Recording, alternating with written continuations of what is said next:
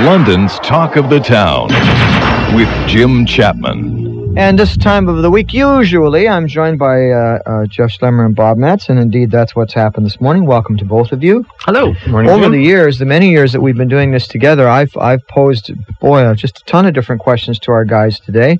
I'm not sure I've ever given them a challenge quite like I'd like to give them today, and I hope they're up to it. They generally are up to the challenges. These are both very astute observers of the political scene, and they both are ideologues to a certain extent relative to their position on the political spectrum. Um, however, having said that, I'm asking them to put on their pragmatic hats today.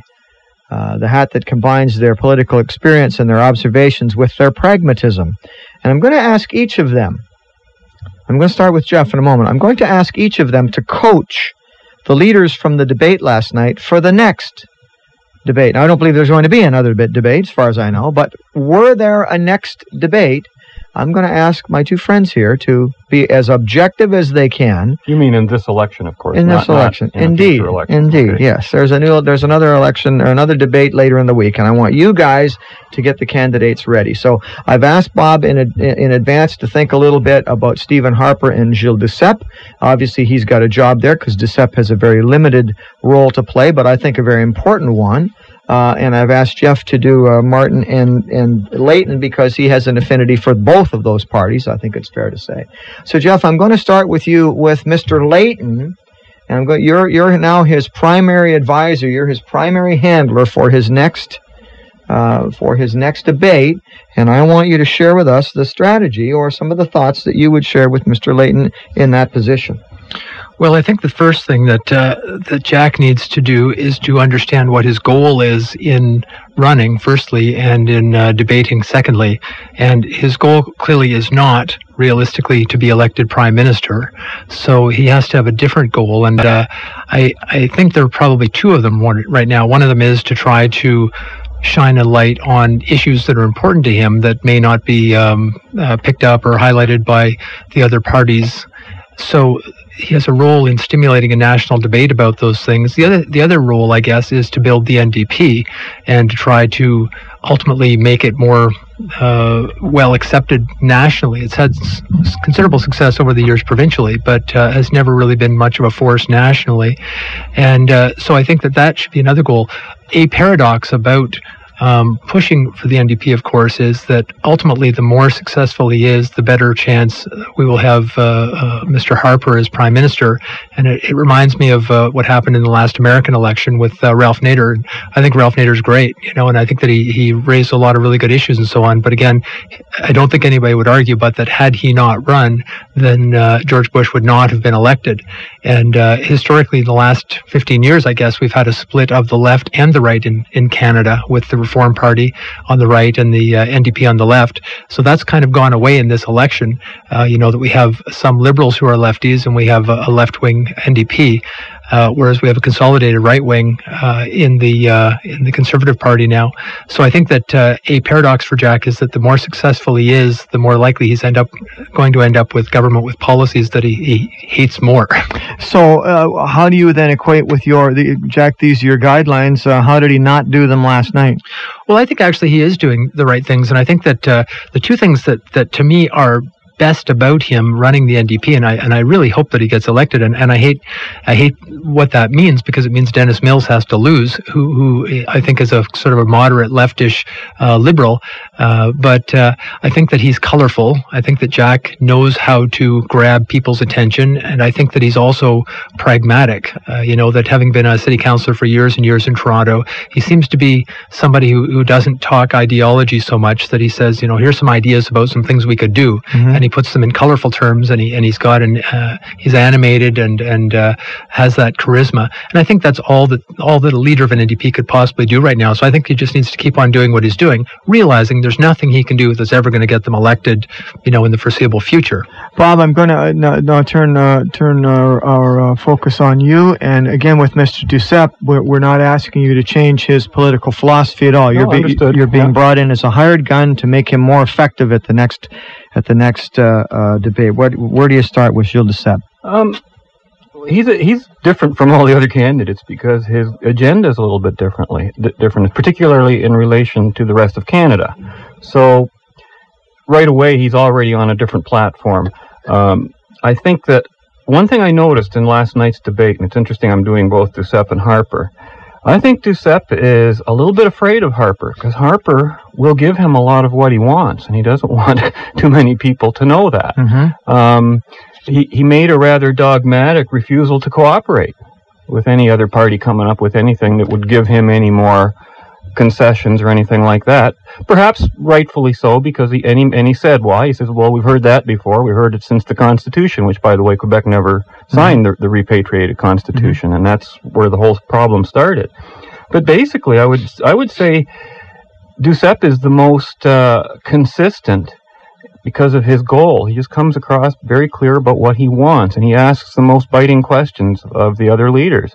So I would tell him to maybe not, you know, keep repeating Mr. Martin, Mr. Martin as often while Mr. Martin's talking. Mm-hmm. Um, but other that was my biggest criticism of him last night. But he's very focused, and he really knows what he wants, and he understands the constitutional relationship between the provinces and the federal government more than certainly Layton and Martin seem to want to admit, but but Harper might see some things eye to eye. Okay, now let me ask you a little bit more about Duceppe and how he may have played in, in, in Quebec. The, the French language report said that Duceppe was the clear winner. At least some of the ones I saw said he was the clear winner.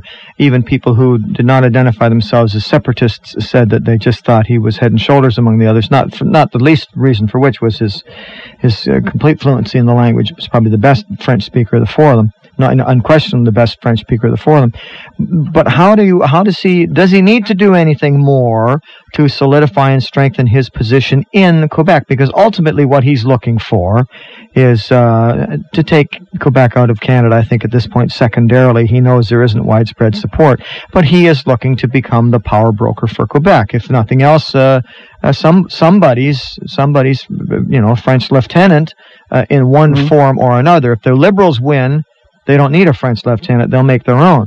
If the Tories win, even if they win a majority, they still may need a French lieutenant. He may still be able to fill that role. So, how do you think he did, and is there any way you can uh, improve that? I don't think I could improve his situation in Quebec. Um, I was very fascinated at one point of the debate last night that really got to the heart of some matters, and that was when Duceppe began speaking about the fundamental problems between Quebec and the rest of the country.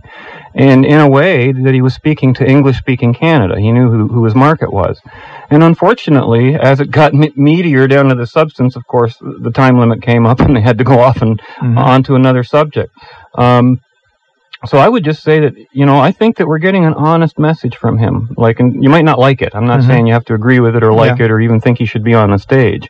But I think what you see is what you get with Duceppe, and I think that's what that's a winning formula. Okay, we're going to pause for a moment. Bob Metz and Jeff Schlemmer are bringing their political acumen to bear on the candidates last night in the uh, in the leadership or in, in the in the in the debates, political debates, and I've asked each of them to put themselves in the position of being a hired gun brought in to improve the performance. Now, there isn't going to be another debate, but if there were another debate, how would they counsel their candidates to improve? Jeff's given us some thoughts of uh, Jack Layton, and Bob's told us what he what he would tell Gilles Duceppe. We're going to come back in a moment, and Jeff will give us his thoughts as he would pass them along to Paul Martin, and then Bob's going to uh, going to enlighten us as to what he would tell Stephen Harper. All of that's ahead this morning, and you're invited to call too if you've got comments on what you're hearing at 643-1290 or star 1290 on the Rogers Wireless. This is Left, Right, and Center on Talk of the Town.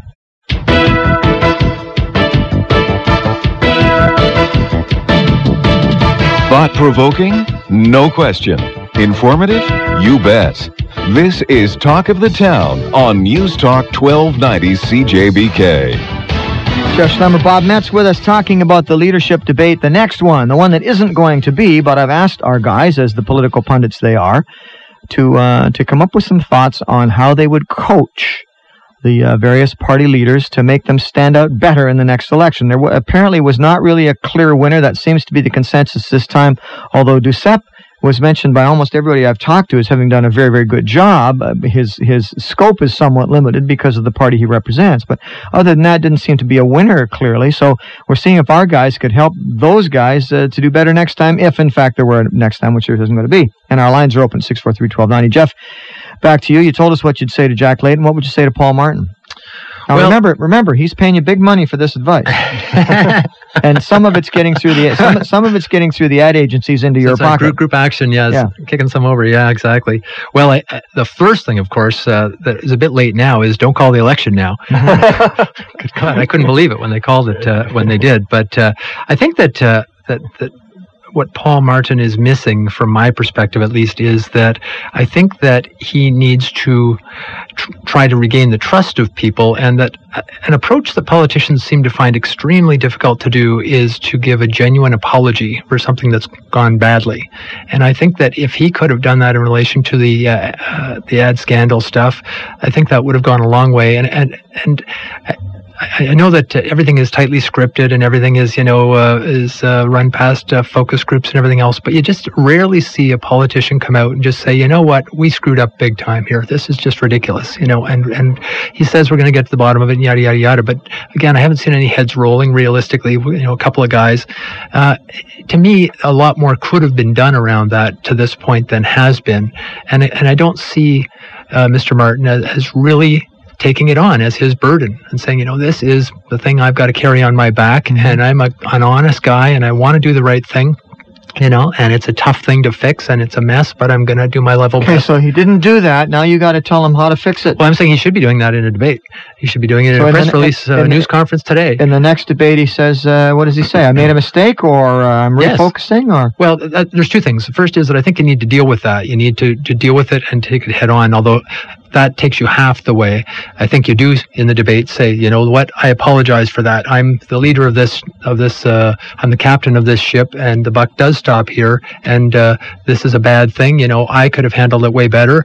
Uh, you know, that I, I, there are a lot of things that should have been, um, should have been, uh, watched much more carefully you know, and and I, I feel terrible about it. You know that that I just haven't really seen that. You hear okay, what about what about my performance last night, Jeff? How, how did I do last night? I mean, I had the nice tie on. Uh, somebody told me I needed a haircut, but gee, that shouldn't matter, should it? What, how did I do? Well, I think that I think that he did okay, but again, the thing is that uh, right now he's the one who needs to turn things around. It's his election to lose, so okay isn't likely to turn it around for him. The second half of what he needs to be doing, to me, is simplifying his vision for Canada, and that is what is it about Paul Martin that makes him the guy who's going to take Canada in the 21st century? And I, and I think that once in a while it'd be useful to get back to first principles. Okay, you know, what is it that we as a civilization or society or species should be aiming towards? You know, what is it that we're, we're trying to do? How do we make our lives better?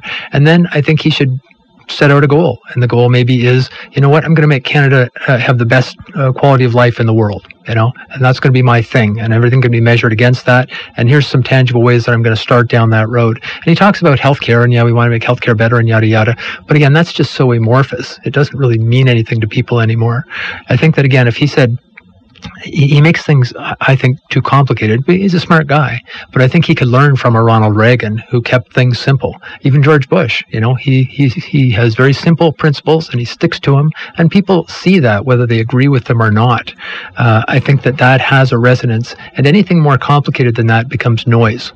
Bob, uh, Stephen Harper calls you, said, Bob, uh, how'd I do? I need some help. You're my man. Uh, what would you tell him? I'd say you did real well.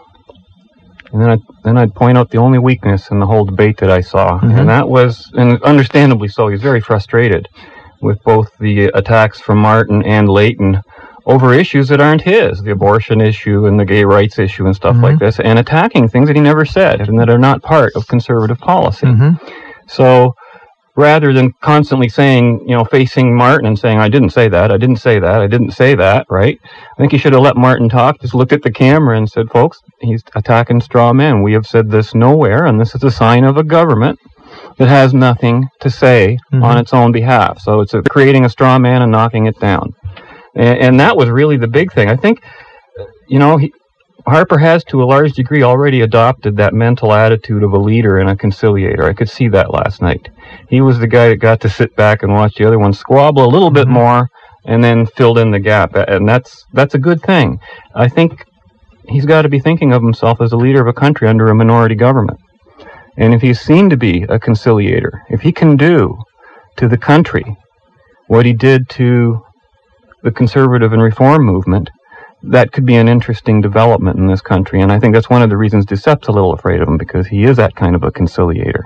What can Quebec say? When, when we actually start giving them legitimate things that they should have, Mhm. and and and take away some of the illegitimate, which are often a reaction to the others. You know, Is it possible that Quebec might say it's about time? Is there any chance of that? well, I couldn't tell you. You know, as an English-speaking Canadian, you know, here we are in this country with the CBC and everything. I feel utterly ignorant about what's really going on in the mind of the average Quebecer, and I think that's a shame. You'd think that with a government-run, uh, facilitated bilingual, you know, Mhm. all that stuff, that we'd really know what was going on in Quebec. And I only got a little taste of it last night when I was watching Duceppe talk. And I'm going, gee, I'd like to hear more about this. We don't hear about this in the ongoing debate. So, you know, I think that that's really uh, the whole issue. I think last night the strongest closing statement was definitely made by Harper. I mean, and and and Martin was caught a little off guard, uh, although that was because I think it was Duceppe attacking him just a moment before he, Mhm. he made his closing statement. But um, so he wasn't sure whether he should react to that or just get on with his closing statement. Well, I made the point b- before the election or before the the debate that that it was my observation, given the way things were going, that if Martin didn't win this, he by definition lost it. That he could not afford a draw in this. We're hearing today that from a lot of people that in many ways it was a draw. Um, either of you agree with my assessment I that, think- that in not winning he lost? I think he's lucky to get a draw. He did not answer any of the questions put to him about where the money went, you know, what's actually being done. He just avoided them. Utter evasion. Just, you know, changed the subject Mhm. and then went on the offensive. And I don't think that was a proper debate. He didn't make a clear statement about any of the things that obviously people knew about. You can tell Duceppe knows a lot about what's going on Mhm. behind the scenes and, and can only hint at it gently on a debate like that. But, um, you know, so I would say, yeah, just to break even, he was lucky. I, I think he didn't really live up to the task, and, and his credibility is gone.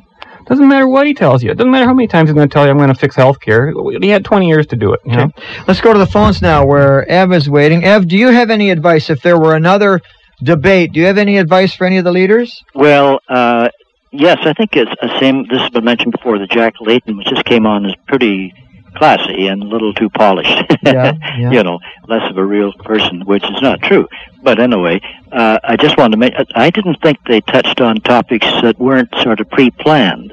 It seemed to me there were a lot of things like affordable housing and so on that never seemed to get mentioned. It's uh, very much like the two ladies discussing a sermon the minister had just preached, and one lady says, "What did you think of it?" He said, "Well, he was a good speaker, but frankly, he scratched where I wasn't itchy." Yes. So they did a lot of that, I think. uh, uh, not a lot, but quite a bit, and was- some things were obvious by their not being discussed, like affordable housing, for instance. But don't they all, always do that, though, Ev? I mean, uh, affordable housing, as important as as it is to some Canadians, does not show very high on the on the sort of the, the Mhm. issues on the on the issues radar. Many more people are indifferent to it than care about it. Would you would you not think that's maybe why they don't raise it? That could be. I don't know, Jim. I just had another interesting idea. How what would it be like if we had a system where a government was elected for, uh, well, for a year, and say, "Well, this is a, your year of uh, uh, to show what you can do, Yeah. and we'll test things out for a year, and at the end of that year, we'll have another election." Could be the year of living dangerously, though. We'll maybe never get to that uh, Yeah. utopian kind of thing, but Yeah. it's just kind of an interesting thought. Ev, did Oh. you do you put a winner or loser on the thing overall last night? Uh, uh, no, I really couldn't. And uh, concerning the dissent, I think uh, actually I enjoyed the French one more. Than, I don't speak French very much, Jim, but I enjoyed that the French debate on just from the viewpoint that every one of them were so fluent in French. Huh. okay, Ev, thank you for your call. Okay, sir. Bob, you had something to say? Um, yeah, I was just thinking about a year's a year long uh, ele- election term, way too short. I mean, you can hardly get three memos back and forth through the through departments in a year, let alone have any significant change of, of, of policy. Many policies, even if enacted upon immediately, the effect may not be felt for ten or twenty years. So how can how can the public measure? I think it's very dangerous to go into that real short term thinking because then you're going to see even shorter term thinking in government. Well, and, and what you would have is that the bureaucracy would have far more power. The, the bureaucrats would effectively run things because uh, the politicians would just be coming up to speed when they're done their term.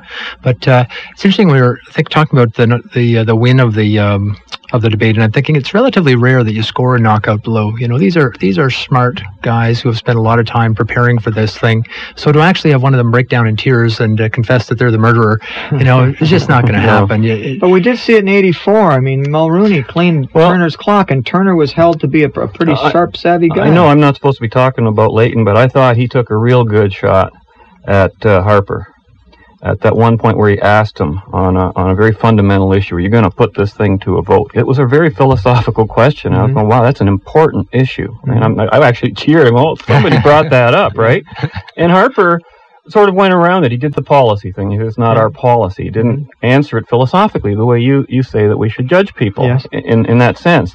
Although it was acceptable, his answer, because he's walking a tightrope mm-hmm. on a couple of those issues, because well, again, it. he's playing the conciliator. Well, and, and in fact, I've, I've read that some um, concern that the Tories have really painted themselves into a corner with the promises that they've made that seem to be uh, not economically possible. They seem to say they're going to find $60 billion and so on, that in a way they're going to find themselves, you know, in six months where McGuinty is now, that they've made these promises about deep tax cuts at the same time as massive spending increases without deficits, uh, and and they're putting them down pretty clearly. Uh, as much as the as the leaders try and leave wiggle room, uh, you know, you can't pin Harper down on are you going to use the notwithstanding clause, yes or no? He will not mm-hmm. answer that. Forget it. Uh, on the other hand, say some people are saying they may have done gone not too far already, and and it amazes me that people genuinely sit back right now and say we're going to vote for the Tories because the Liberals uh, can't be trusted about uh, graft and patronage. And think, well, do you seriously think the Tories are going to be any different two years from now, three years from now? We'll find the same things happening. You, you look at uh, uh, Mike Harris, sure. Ernie Eves. Do you think it's as much about the, they can't be trusted as as they need to be punished? Because what I hear out there is not about they can't be trusted; it's that they need to be disciplined. Well, and again, th- that's fine if they realize that the next guys are just going to do the same thing, give them four or five years. I think most people do, though, and this is what well, I found good. fascinating about this election is that in the in the in the last month, and I've written about this and spoken about it too. The sort of the, the ordinary guys that I hang out with a lot of the time, just and we talk about this and that and the other thing, and they're working guys for the most part. And and a month ago, there was a certain prevalence of well, the liberals, you know, what choice do we have? And and in a month, that has changed radically, and now most of them are saying these guys, we, we just can't let them get away with this. Mm. What, what, do you think of the of the conservatives? Well, I'm not sure about the conservatives, but and this this is a phrase can't be any worse. That, well, that, that phrase and and we can't let them get away with it. We that, can't let the liberals get away with it. That reminds me of uh, there was that book. I think it was Robert Fulghum I think the guy's name was who said everything I need to know I learned in kindergarten, mm-hmm. and it speaks back to what I had said earlier about Martin that he hasn't really uh, prostrated himself enough. He hasn't sort of flagellated himself enough for all of this. That in some respects, if you think of a little kid, if they've done something wrong wrong. If they're totally, you know, apologetic and crying, I won't do it again, blah blah blah, you'll tend to go lighter on them on the punishment. And if they're if they seem to be kind of like willful and it's like they haven't learned anything from this, that's when you whack them, yeah. you know, big. If uh, if Martin could have sufficiently come across and punished himself, then maybe the public wouldn't feel that they need to do the job. Gentlemen, I thank you both. Always a pleasure to have you here. And uh, by this time next week, I'm sure we'll have lots more to talk about politically. Bob Metz and Jeff Schlemmer with us on left, right, and center.